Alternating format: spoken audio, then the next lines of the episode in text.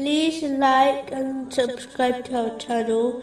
Leave your questions and feedback in the comments section. Enjoy the video. Continuing from the last podcast, which was discussing chapter 7, verse 157. Those who follow the messenger, so they who have believed in him, honored him, supported him, and followed the light which was sent down with him, it is those who will be the successful.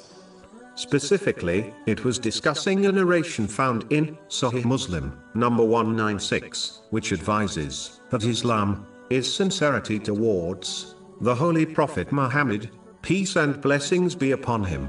This includes loving all those who supported him during his life and after his passing, whether they are from his family or his companions. May Allah be pleased with them all. Supporting those who tread on his path and teach his traditions is a duty for those who desire to be sincere to him. It includes loving those who love him and disliking those who criticize him, irrespective of one's relationship with these people. This is all summarized in a single narration found in Sahih Bukhari, number 16, which advises one cannot have true faith until they love Allah, the Exalted, and the Holy Prophet, peace and blessings be upon him, more than the entire creation, as explained already. This love must be shown through actions, not just words. A narration found in Imam Munziri's Awareness and Apprehension, number 30,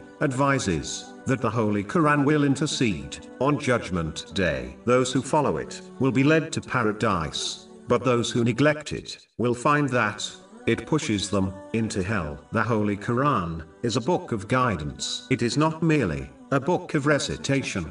Muslims must therefore strive to fulfill all aspects of the Holy Quran to ensure that it guides them to success in both worlds. The first aspect is reciting it, the second is to understand it, and the final aspect is to act on it, according to the traditions of the Holy Prophet Muhammad, peace and blessings be upon him. Those who behave in such a manner are the ones who are given glad tidings of right guidance through every difficulty in this world and its intercession on the day of judgment.